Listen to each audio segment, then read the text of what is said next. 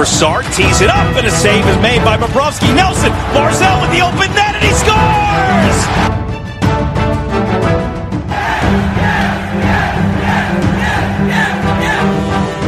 Hi, and welcome to the Locked On Islanders podcast, part of the Locked On Podcast Network, your team every day. I'm your host, Gil Martin. I'm an Islanders columnist and historian, and I wrote the book Ice Wars, which covers the complete history of the Islanders' rivalry with the Rangers from 1972 to the modern era. Hello, everybody, and welcome to the Monday edition of the Locked On Islanders podcast. So good to be with you here, and I hope everybody is enjoying this third and final day of the Memorial Day weekend. No, we aren't quite back to normal yet. Hockey still not yet there, but we're getting closer, and lots of good news to discuss on today's podcast. We'll also take our first trip back in the time machine and look at 1980 and how that year was for the New York Islanders as they celebrated Sunday, yesterday, the 40th anniversary of that first Stanley Cup win. And we'll have our Islander of the day, including a look back at one of the games that was important to that Islander. So lots to talk about. Don't forget today's episode of Locked On Islanders is built is brought to you by Built Bar, the protein bar that tastes like a candy bar. Go to builtbar.com and use the promo code locked on for $10 off your first order. Don't forget, if you want to contact the show, send us an email. The address is lockedonislanders at gmail.com. If you leave your name and where you're from, we're happy to read your name on the air when we talk about your question, your comment, or a topic that's on your mind. If you have a particular year, for example, that you'd like us to cover in the time machine this week, uh, please feel free to let us know. Also, you can follow the show on Twitter and contact us on Twitter, the uh, Twitter handle at Locked On Isles. And you can follow me, Gil Martin, on Twitter at Ice Wars NYR VSNYI. And we'll keep you up to date on all the latest Islanders news and happenings. So, lots of good news over this holiday weekend, and I, for one, am very pleased by it. Uh, first of all, uh, let's start with the arena news, and that is that the construction of the Islanders' new home near Belmont Park is set to resume, according to Nassau County Executive Laura Curran. Work at the site was halted late in March when the coronavirus pandemic hit, and Governor Cuomo uh, put a temporary ban on non essential projects throughout the state. The arena is scheduled to open at the beginning of the 2021 2022 season, and hopefully it is still going to be able to be completed in time for that to take place. So, Islander fans getting some good news on that front that construction of their new home is going to resume very shortly. Meanwhile, in even better news for the short term, Governor Cuomo of New York announcing that sports teams can resume opening training camps uh, as of yesterday. So, it means that the Islanders do have the go ahead to use their facilities and hold informal workouts and what have you. Cuomo's quote I believe that sports can come back without having people in the stadium, without having people in the arena do it. Work out the economics if you can. We want you up and running. We want people to be able to watch sports while still staying home. It gives people something to do. It's a return to normalcy. So we're working and encouraging all New York based sports teams to start their training camps as soon as possible and we'll work with them to make sure that can happen.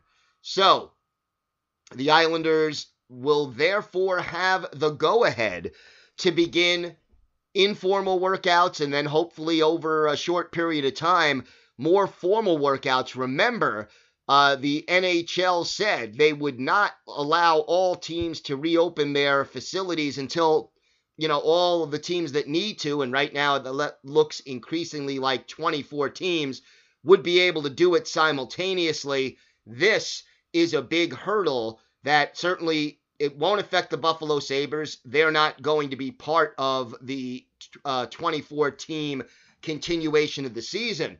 But for the Islanders and the team that plays at Madison Square Garden, this would certainly be a big step forward, and getting the green light is good news for the Islanders and, and for Islander fans who are longing to see the beginning of hockey. We are finally starting to see some concrete steps that show what's going to happen. Meanwhile, the debate continues about the resumption of play, what it's going to look like, how it's going to go. Uh, again, the Stanley Cup playoffs usually a best of seven affair, but that opening round, that play in round, is only scheduled to be five games, best of five, and then we're not really sure what the final decision is going to be with regard to the length of series after that opening series. So, right now, we're looking at a 24 team resumption, a round robin tournament between the top four teams in each conference, and those four teams will, you know, that may affect seeding a little bit, but those four teams will have a bye and then the bracketed best of five series between teams 5 through 12 in each conference, and the winners going on to face other teams. Again, under this format, the Islanders would face the Florida Panthers in the opening round of the playoffs, a rematch of the 2016 uh, playoff series that the Islanders won. And uh, we will talk more about that in the future as things get closer and closer to fruition. But right now, the good news for all Islander fans out there is that we are looking at a return to training, a resumption of the building of the arena near Belmont Park, and we are looking at more concrete steps toward you know, figuring out the exact format for the resumption of play in the National Hockey League, and that resumption of play includes the New York Islanders. And if you want to make sure that you can resume play, reach for a Built Bar. It's the best tasting protein bar. And unlike other protein bars, you know, it has good texture and it tastes like a candy bar. No more grittiness, no more difficulty in chewing. And you'll be feeling like you're cheating on your diet when you're really helping yourself out. They have 16 amazing flavors, 8 that have nuts, 8 that are nut free, all of them covered in 100% chocolate. Built Bar is great for the health conscious person. You can lose or maintain weight while indulging in a different treat. Built bars are low calorie, low sugar, high protein, and high fiber. Look at the mint brownie flavor 15 grams of protein, only 110 calories, 4 grams of sugar, and 5 grams of net carbs. Right now, we have a special offer for Locked On Islanders listeners. Just go to builtbar.com and use the promo code LOCKED ON, and you'll get $10 off your first order. That's promo code LOCKED ON for $10 off at builtbar.com. All right, this is the time of the show when we usually do this date in Islanders history, but guess what? We have reached May 25th, and the Islanders never have played a game this late into May during their history, dating all the way back to 1972. So, from now until the resumption of play, we're going to look at an Islander whose birthday it is today and look back at a big game in their career. Now, the only Islander whose birthday is today is former defenseman Brad Turner.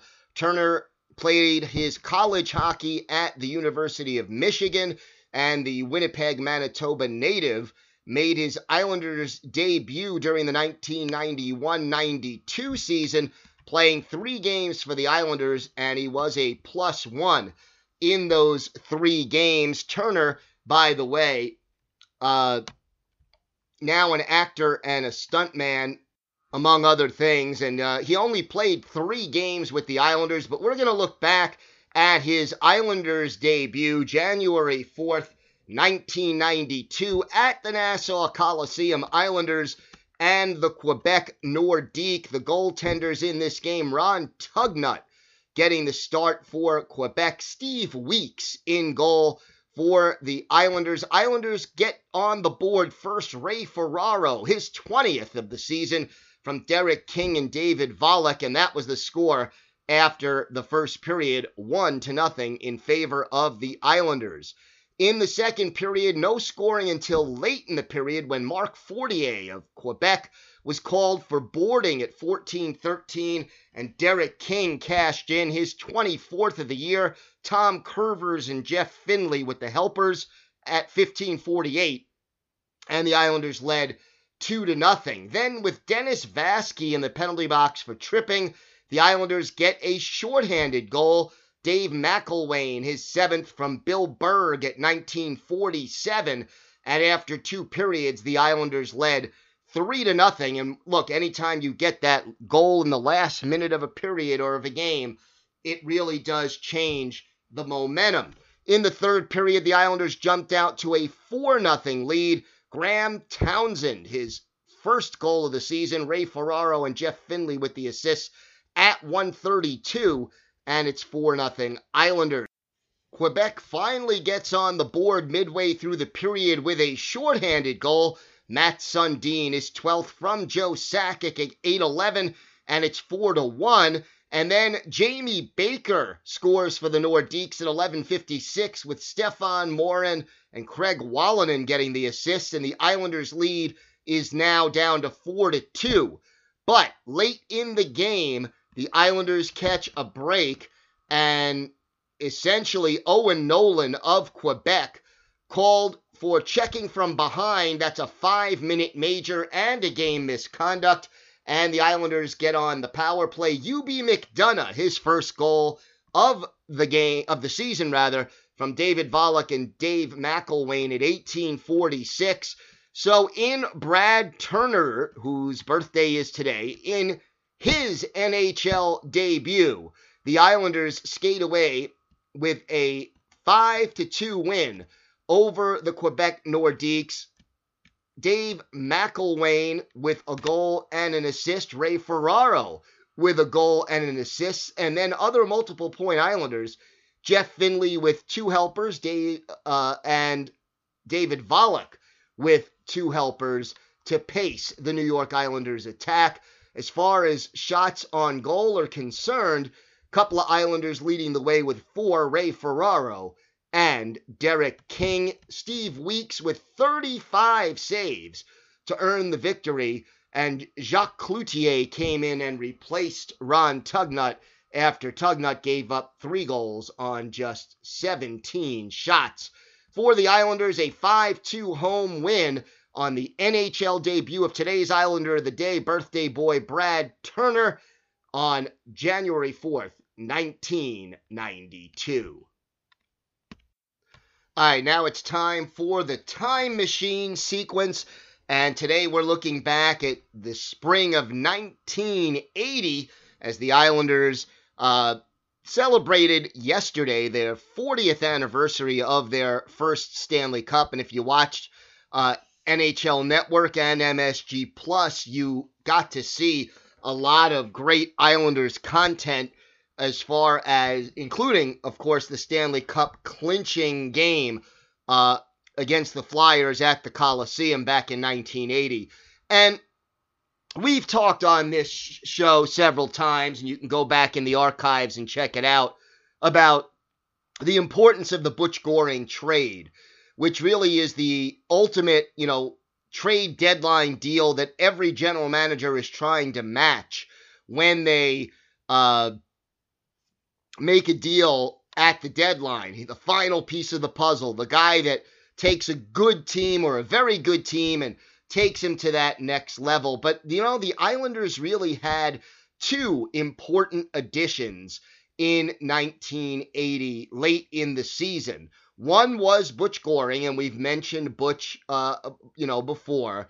But the other was Ken Morrow, the big, rangy, defensive defenseman who at 6'4, 210 pounds, added an extremely good, uh, solid physical presence on defense. And how good was Ken Morrow? Well, Ken Morrow was so good that Al Arbour was willing to waive his no beard policy uh, for Morrow to continue to play for the Islanders. And 1980 for Ken Morrow was truly, beyond the shadow of a doubt, uh, a magic year because in February of 1980, Morrow is a member of the Miracle on Ice U.S. Olympic team that ends up beating the Soviet Union and then beating Finland and winning the gold medal against all odds.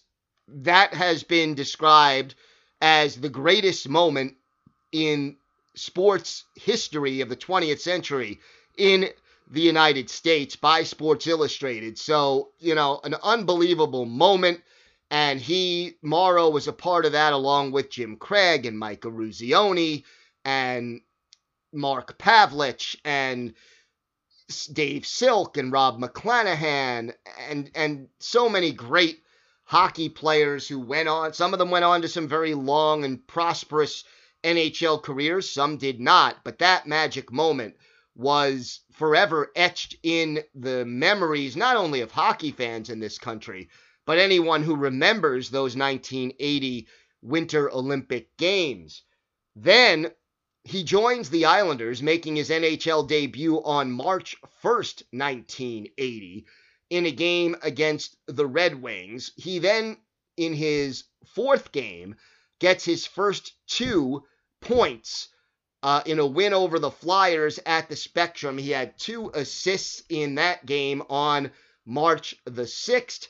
Morrow did not manage to score a goal during the regular season, ended up with no goals and three assists. But just like Morrow tended to do, he got his first goal in the playoffs, came in game three of the Islanders opening round series uh, with the LA Kings.